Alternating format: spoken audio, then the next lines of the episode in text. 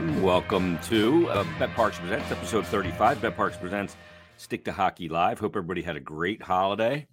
Hope it was a great one with family, friends, and kids, and grandparents, and you name it. Um, and you got everything you wanted, and you gave everything you could. So, congrats. You made it through Christmas. It is a chaotic period for sure. And we got uh, some interesting stuff to talk about this week in hockey. Now, Flyers won't return until Thursday. Excuse me. They'll be in San Jose at 10:30 puck drop there Thursday night, the 29th. But uh, some interesting conversation. We'll have Anthony DeMarco will join us in just a second. But let me tell you about BetParx because there's a ton going on. I was watching hoops yesterday, watched the Sixers, watched a little uh, basketball, watched a little football, watched Green Bay come back in that game, and you know, you get all your action on the BetParx app, whether you want college or pro football. So DePaul was playing yesterday. Uh, you can in college hoops. If you want to get college or pro hoops, you can do that. You can get uh, bowl games. You can get NFL. You can bet on hockey. You name it. If it's going on in the world of sport and more, you can get your action on it with the BetParx app. It's the greatest mobile casino and sports book, and it's everything you've wanted in a mobile casino and sports book, and it's right in the palm of your hand, and it carries with you. It's right in your pocket. It's your phone. So it's easy to sign up, fun to use, faster to win than ever before. And right now, all BetParx users, this is a great time to get in on the action. Or if you haven't been in on the action, just get back in on the action. Because new and existing users, if you use the promo code Jason750, that'll get you a risk free bet up to $750. Again, Jason750. Terms and conditions do apply. That's for new and existing users. Excuse me, I need a little drink, a little something to lube up the pipe. Hold on. Mm. Much better. So download the BetParx app today. Uh, you do need to be over 21 and present in Pennsylvania or New Jersey. Gambling problem, call 1-800-GAMBLER. Also, uh, now that the holiday's over, still a great time to head down to Concordville uh, Subaru on Route 202 in Glen Mills. Beautiful dealership and still time for the Subaru Share the Love event, which goes on to January 3rd, where they will donate $250 for every new Subaru sold to one of five charities, which you get to pick either the ASPCA, Make a Wish, Meals on Wheels, Nations Parks, or Concordville Subaru's hometown charity, which is Nemours Children's Hospital of Delaware. December and early January, great time to visit the beautiful showroom of Route 202 in Glen Mills. Still the holiday season. Check out that certified pre-owned inventory and a list of incoming Subaru vehicles. And they're more than a dealership, a great, great uh, service department as well with a free car wash with every visit. So visit ConcordvilleSubaru.com and check out that showroom on Route 202 in Glen Mills. And remember, Concordville cares. Let's head to the man right now, north of the border, see what the weather's doing up there. And also from the fourthperiod.com, it is Anthony DeMarco. What's going on, Ant? Not much, man. Uh, Merry Christmas, Happy Holidays. I hope yeah. uh, your stomach's doing okay today. Um, it was like an all-out assault on my uh, digestive system this week, but I mean, uh, actually doing it from my dad's place because uh, Christmas tradition. I stay over here on Christmas, and that's why you see my old banner up on the doorway as this my old bedroom. So yeah, bit of a different look today. Yeah, you got a little new background, and uh, congratulations on uh, your pending nuptials. Uh, I know that you got engaged over the holiday as well, so uh, somebody's going to make an honest man out of you. Yeah, yeah, I guess it's about that time, right? But uh, yeah, a best friend, one of my best friends, uh, told me that you know, man, you'd be such a fucking hero if you did over the holidays. Yeah. So I did over the holidays, and uh, so far, there's it's all systems go. So yeah, I am a I'm an engaged man now. So uh, we'll see how that. Talk to me in ten years, buddy. You got to yeah. you got to give me a good uh, advice on what to expect down the road. Oh man, a lot of twists, a lot of turns, and get your own studio with your own bed in it. um, I've been married. I've been with my wife since '99, I think so. Um, so since I was five. Yeah, we haven't been married that long. We got married in 06, but or 05, oh. sorry. Oof, screwed that up. Um, but anyway, um, some interesting avenues of conversation. At you know, the Flyers have returned Thursday, and you and I talked about it and I know you wrote an article about it on the fourthperiod.com about clarity on the horizon. But you know, while there are some still some questions, we're getting some starting to get some, you know, pertinent data on what some guys are, what some guys aren't. Some guys still have a ton to prove, and there's a lot more time because some guys have taken a couple steps forward. We got to see if they take steps backwards. Um, but what's been the biggest? You know, I talked to Bill about this for today's Flyers Daily.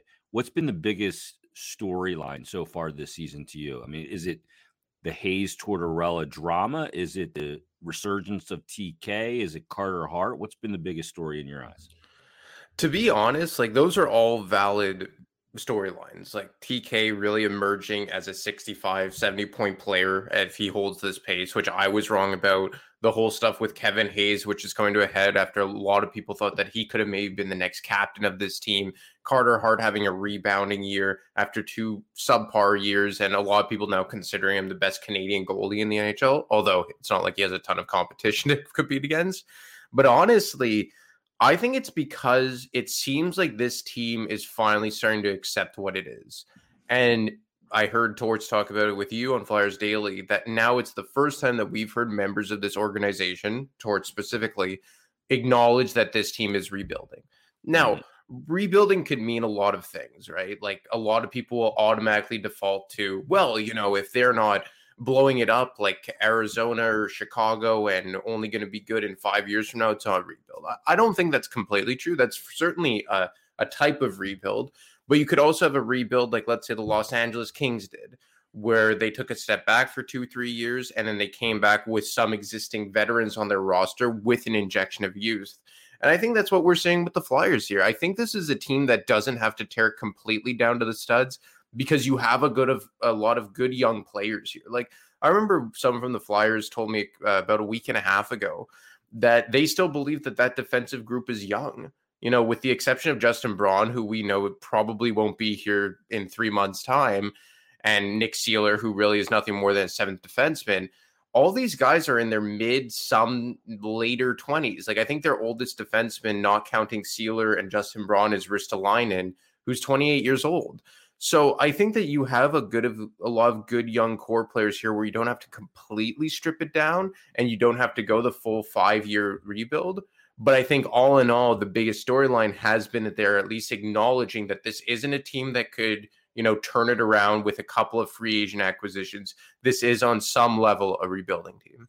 Yeah, it's a good point. I didn't even think about that. You know, Torts mentioned that and I put it out at Curtis as a, a promo and then the full length interview. I interviewed him on Friday, and you know he said, you know, we're rebuilding here, and you know maybe that is the the biggest storyline is that admission because it's I think we all kind of even though they didn't use the word, we could see the way Torts was handling things, and you know his messaging, and it seems pretty in a, in a lot of ways it seems pretty obvious that what they're doing you know, playing young players. He basically said, I know Charlie, I think, asked the question, are you going to basically scratch either Justin Braun or Nick Seeler every game so you can have all of the young defensemen in the lineup for the most part? And he basically said yes. So, you know, how we see that going forward um, will be fascinating. You know, TK is an interesting one too because, you know, he's been so good. And, you know, they scored two, what was it, the game on, uh, where they had the two Friday the Carolina game. Yeah, yeah. The,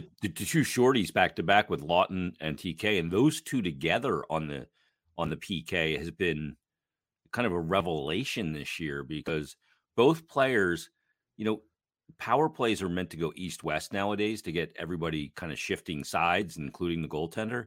And both of those have guys have good sticks, and if they knock down a pass, it could go the other way. So you've got an offensive threat on the PK for the first time and Bill brought up since since Mike Richards.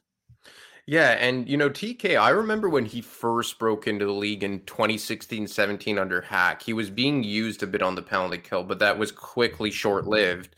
And we haven't seen him there since. And you've seen John Tortorella really kind of overhaul that penalty kill. Like, obviously, we know him and Kevin Hayes aren't exactly foxhole guys, at least on the ice perspective. And Kevin Hayes, who was brought in to be one of the main PK guys, has barely been on the PK this year. And you give that responsibility to Travis Konecny.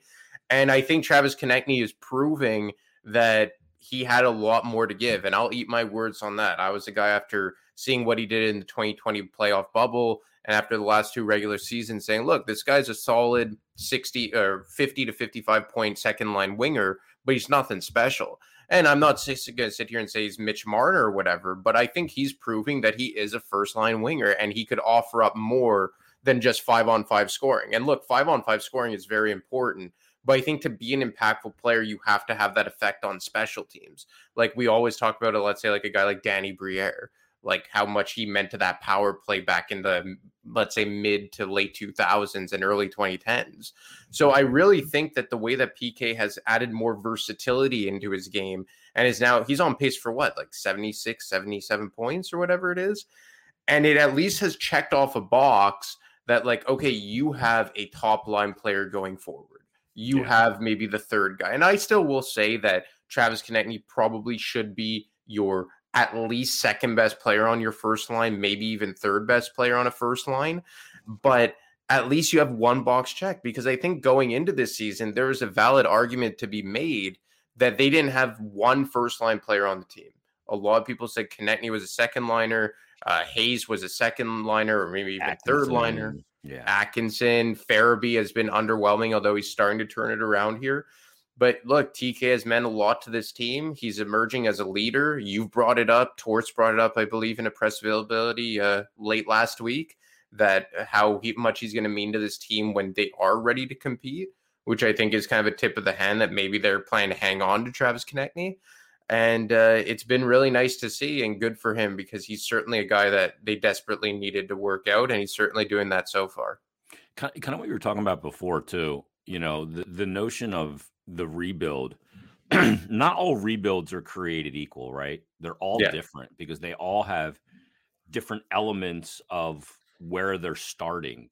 And you know, some people look at a rebuild and they say it's only a true rebuild if you tear it down, if you sell off all assets and start from scratch. But you know, they're not all created equal, and the timeline on them is it, it's different for all of them. Yeah, you have your Buffaloes and you have your Arizonas where it, it seems like it's in perpetuity. But the thing about it is this: is you know, to put a timeline on a rebuild is almost foolish because it can change at the drop of a dime one one bout of lottery luck changes your timeline. One bad injury changes your timeline. You know what I mean on a rebuild. So you can sit there like I, I got this guy that keeps just fucking tweeting me. They should trade Konecny. He's never been a 30 goal scorer. His value's the highest right now, blah, blah, blah. And they should trade him because they're not going to be good for eight to 10 years. Okay, now, well. if that's the prospect of a rebuild, then then I'm going to be in the ground. Like that's ridiculous. You know what I mean? And this notion that they won't be good for eight to 10 years is ridiculous. Things change really quick in the NHL. And, yeah. you know, look, could they not be good for eight to 10 years? Sure. Buffalo's done it. But is that because Buffalo has just screwed this up? In some ways, yeah.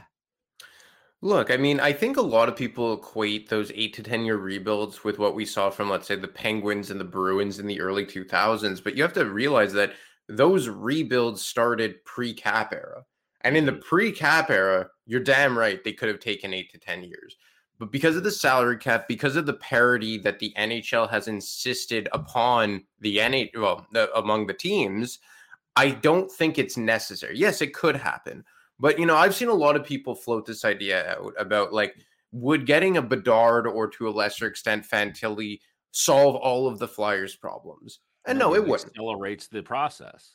It accelerates the process because I, I remember I was texting with you a bit about like if they had, let's say, for what by some grace of God, you know, they win the first overall pick and they get Connor Bedard.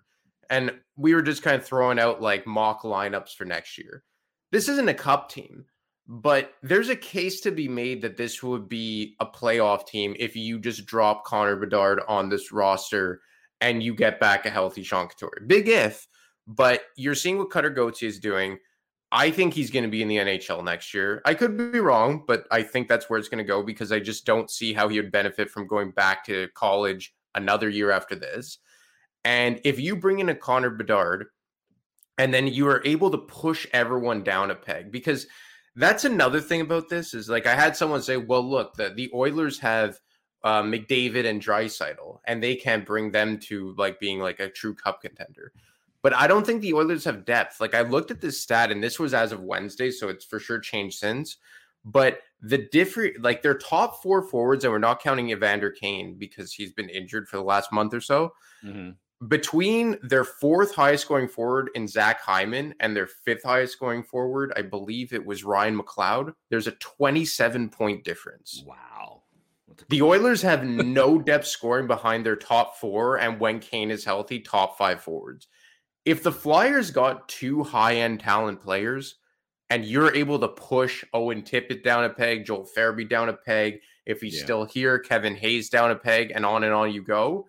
I think the Flyers would have a pretty good depth scoring up front. It's just that this team has absolutely no high end talent to speak of. Now you're starting to see Travis Konecny at least pr- produce like a top line player. But even at that, is he a high end talent player? You know, I wouldn't consider that. I would just say he's a first line player. Yeah. But if you add in mm. a Connor Bedard and Cutter Gauthier, not to say it would happen overnight, but a lot of things change. Yeah, and and things accelerate dramatically. I mean, look at the Penguins. You know, Crosby's first year, they were not a great team, but then as they all those guys at the same time came up, and you're talking about Malkin and Crosby and Letang and Fleury, mm-hmm. that became your core. And by 09, well, 08, they lose in the cup final, and 09, they win. So, I mean, it, it happened really, and let's be honest, mm-hmm. things were really ugly in Pittsburgh. So it's not necessarily that they were bad, it's that they, they were bad at the right time too, because they got some good players along the way. And I heard your conversation with Alex Apple. A very insightful conversation. He's a very smart guy. I think I sold him sold him short after all these years, but really, really smart guy. And he said something I liked is that, and maybe you could correct me if I'm off on this, but he said something along the way is that over the for the foreseeable future, I would not worry about the Flyers like second, third, and fourth lines and like second pair and third pair. Like he thinks that they have enough talent throughout their system where they don't have to worry about that part of their lineup. Yeah, it's the cupboard's full in those areas of like NHL caliber players. Mm-hmm. So if you drop and let's say Gauthier ends up being a 75 point player, like TK's caliber, and then by some grace of God, you win the first overall pick and you drop Connor Bedard on this roster, it changes a lot because, like Alex really kind of laid out there in a very good way kind of put it in layman's terms is that this team has a lot of talent throughout its its organization, not on the roster, but a lot of talent that has that middle of the road NHL ceiling type of caliber players. You just need that high end talent because you could have all the second and third liners you want, but if you don't have those superstars, you're not going to win jack shit. And I think goaltending part. Yeah, and goaltending. But I even think that goaltending they're well set up too. Like, didn't you guys yeah. talk about how they're pretty well set up in the oh, yeah. goaltending? Yeah, I mean they also have that. I mean you have it from obviously at the NHL level with Hart. Then whether you have, you know, we have to still figure out what Sandstrom is, but Ersson, and we have to find what he is. But Kolosov is developing well in Russia. He's a few years away. Um, but like his numbers, you know, as a 20 year old are basically what Sorokins and Shesterkins were at that age in the K. Yeah, and then if you could ever sort out what's going on with Fedotov, obviously there's a lot more yeah. pressing issues in his life than hockey, but I think they're well set up everywhere except for that high end talent. And you can make that case on the back end too. Like, I mean, I don't think they have a true franchise defenseman anywhere in their organization. Like, I think, you know, a lot of people have said like trade Provorov, and I wouldn't even be completely against that. I could tell you that they are not actively looking to shop him, but obviously, like almost every player, there he's not untouchable. But I think it was Russ Cohen who said it very well with you: is that like it or not, if you move Provorov, you don't have a better option to replace him. Like if you thrust Sanheim or Cam York into that number one role, like I would argue you'd probably get worse results and you're killing your depth on your back end because mm-hmm. the way that their back end is constructed right now, and obviously it's kind of hard to evaluate their back end in a real way because they're defending so damn much that they're obviously cracking more than let's say they would if they were even on a middle of the road team. But I think the way their back end is constructed right now is the do it by committee approach because they don't have that true stud like a Makar or a Hedman or a Heiskanen. Mm-hmm. Yeah, I mean, you trade Provorov, you're looking for basically you're looking for a guy like Provorov or better. Yeah.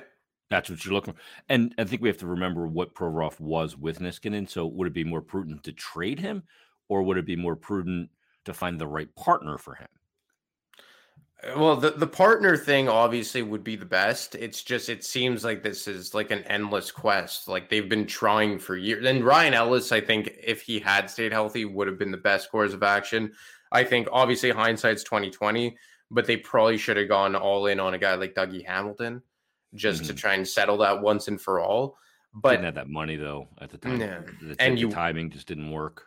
Yeah, and you you just and the right shot defensemen they're so routinely overpaid, and even left shot defensemen like you know we talk about how bad the Rasmus Ristolainen contract is in a vacuum, and look, he's not a five million dollar defenseman in a vacuum.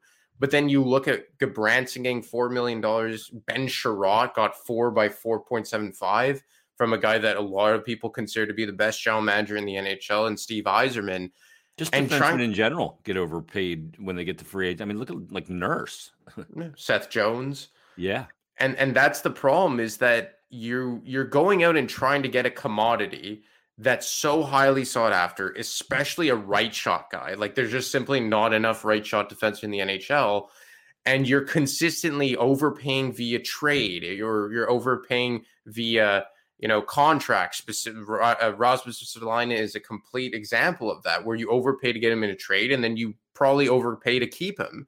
But then you look at what the cost of replacement is, and you're just like, well, what are we going to end up doing? Like, if you want to go out and get a true top four defenseman, preferably a right shot, what are you going to pay for this guy? And you see what happens. Like, you look at a guy, let's say like Scott Mayfield of the New York Islanders, a yeah. pending UFA. Like that guy might is probably going to get like five by five, if not more.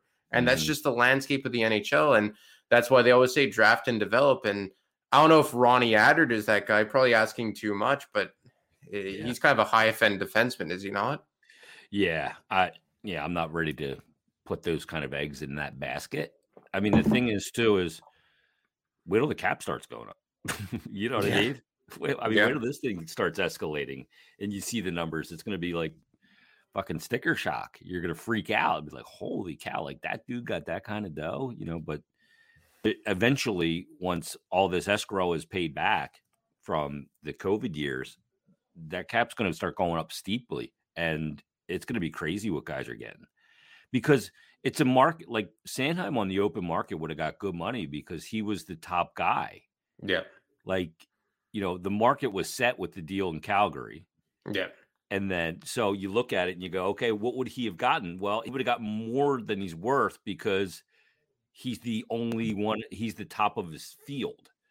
So mm I think that's why Hayes got paid what he got paid. I think that's why JVR got kind of got paid what he got paid too. I mean, JVR wasn't the top that year, but he was the number two guy. Yeah. Goal, power play, goal scoring kind of guy. He that was the Panarin. No, it was the year before Panarin. And it was 2018. They signed JVR, but Kevin Hayes is a good example. And I yep. think I, I spoke about this on my other podcast, Brotherly Pod, where I said you have to differentiate like a bad contract in a vacuum and what's par for the course on the open market. Yeah. When Kevin and Hayes based got, on your needs too. Based on your needs, because when Kevin Hayes got signed, that was before COVID, the summer of 2019 the cap was expected to skyrocket. Like if it wasn't for COVID, the cap's probably at 90 million right now, if not maybe a bit more. And Matt Duchene got eight by seven, seven years at eight million dollars. And I could tell you living here in Montreal, they were offering him nine and a half, but he took yeah. less because of the no tax state in Nashville. So Kevin Hayes at that time, with the projection of the cap going up, seven million dollars was just like, okay, it's an overpay, but with the cap going up, it's going to age nice. Now the fact that the cap has gone up $2 million since they signed that contract, you're probably saying, yeah, it's not great. And I would say like Kevin Hayes is what a five to five and a half million dollar player. If well, the other thing too is is that Nolan Patrick couldn't go. Exactly. They were you know? they were stuck. They yep. absolutely had to sign him. And look, uh, the thing is, is that every time you sign a player worth any kind of value in free agency, you're going to overpay. It's yeah. like the James Van Riemsdyk thing. And I've been guilty of this too, where I say, oh, he's not a $7 million player. You know, they're paying him too much, which he isn't a 7, $7 million player. But if you go in free agency and you want to sign a top six winger who could put, give you 25 goals with his eyes closed, you're going to have to pay a decent contract. And I think the fact that they only got him five years was pretty good on Ron Hextall's part. So that's just the fact of the matter. It's like I always use this example is that when they signed Danny Briere, they gave him six and a half million dollars a year. if you prorated that to what the cap is now, Danny Briere would have been being paid ten and a half million dollars. Yeah. Was he ever a ten and exactly? So were we ever complaining that they signed Danny Briere to that eight year contract? Yeah, yeah, you're right. It, that, if you go if you go by percentage of the cap. Yeah. yeah. And I think that's just what it is. Like when if you want to go get that type of player in free agency, you are going to pay out through your nose. It's just the fact of the matter. And like obviously Briere is a special situation because he was arguably you have much more history knowledge than me, but you could argue he was the best free agent signing this team has ever had. I think that may be fair to say. But I remember, I remember when he wasn't like maybe in his third year, 09 10, where he only scored 53 points, people were screaming and crying, and oh, he's not worth the money. But then he had the great playoff run. Exactly. And then I think he had his best year in 2010 11. I think he had mm-hmm. like 76 points or whatever it is. So it's just to say that you want an impact player or you want, just want a value player. We saw with Nick Deslauriers. He had value across several teams in the NHL, and the Flyers gave him a contract that in a vacuum he's not worth. But I think the valid argument here is that are you in a position to be overpaying these players? Yeah. I think that's a valid point. But this whole thing of free agency and getting mad and up in arms that you're overpaying, that's just the landscape of the NHL. That's free agency in a nutshell. Yeah. That's what free agency is. You will overpay. It's why draft and develop is you know the way to build the core. You can't build a core through acquisitions and free agency because you overpay and you're going to be upside down and you won't be able to build a team. And even you know draft and develop. Like I mean, how much development did Edmonton have to do with Draisaitl and McDavid? Probably not a ton because yeah. they're insane, but um, these guys just, uh, they just can't build a team there. It's nuts. And good stuff, man. Um, we're going to keep them a little short this week. Uh, That's all it is. Yeah. yeah. I mean, we're waiting for the games to restart here. So um, check out and stuff on the fourth period.com. Give him a follow on Twitter at a DeMarco25. And we'll talk next week in 2023, brother. Yeah, man. Happy New Year. Take it easy. Holy shit. It's going to be 2023. That's nuts. There he is. Anthony DeMarco on BetParx Presents Stick to Hockey Live. Yeah, I can't believe next week's going to be 2023. Like, what happened? I remember Y2K. Feels like it was not that long ago. 23 years ago. It's insane.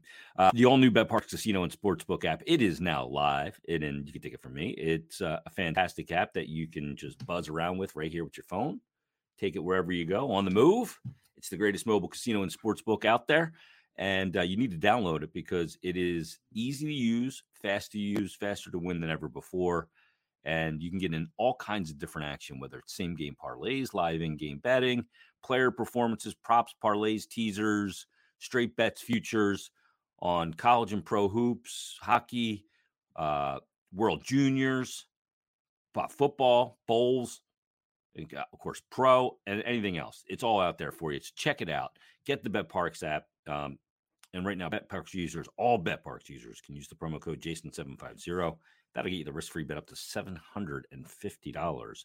Terms and conditions do apply. So download the BetParx app today. You need to be over 21 and present in Pennsylvania or New Jersey. Gambling problem, call 1 800 uh, 1 800 Gambler. Also, visit uh, my friends at Concordville Subaru. Share the love event going on through January 3rd, where they'll donate $250 for every new car sold to one of five charities either the ASP, ASPCA, Meals on Wheels, Make a Wish, Nations Park, so their Concordville uh, Subaru's hometown charity, the Nemours Children's Hospital, Delaware. And you can visit the beautiful showroom of Route 202 in Glen Mills. Check out the certified pre owned inventory, a list of incoming Subaru vehicles, and more than a dealership. Great service department, free car wash with every visit. So do yourself a favor. Visit ConcordvilleSubaru.com. All the details are there. And uh, also check out the showroom again on Route 202 in Glen Mills. And remember that Concordville cares. All right, Wednesday, we'll be back with another brand new episode, episode 36. Anthony Sanfilippo from Crossing Broad, Snow the Goalie, and the Crossing Broadcast will join us on Wednesday's episode, and uh, we'll continue the hockey talk this week. So, everybody, enjoy your Monday. We'll talk to you coming up next uh, this Wednesday uh, for another brand new edition of BetParx Presents Stick the Hockey Live.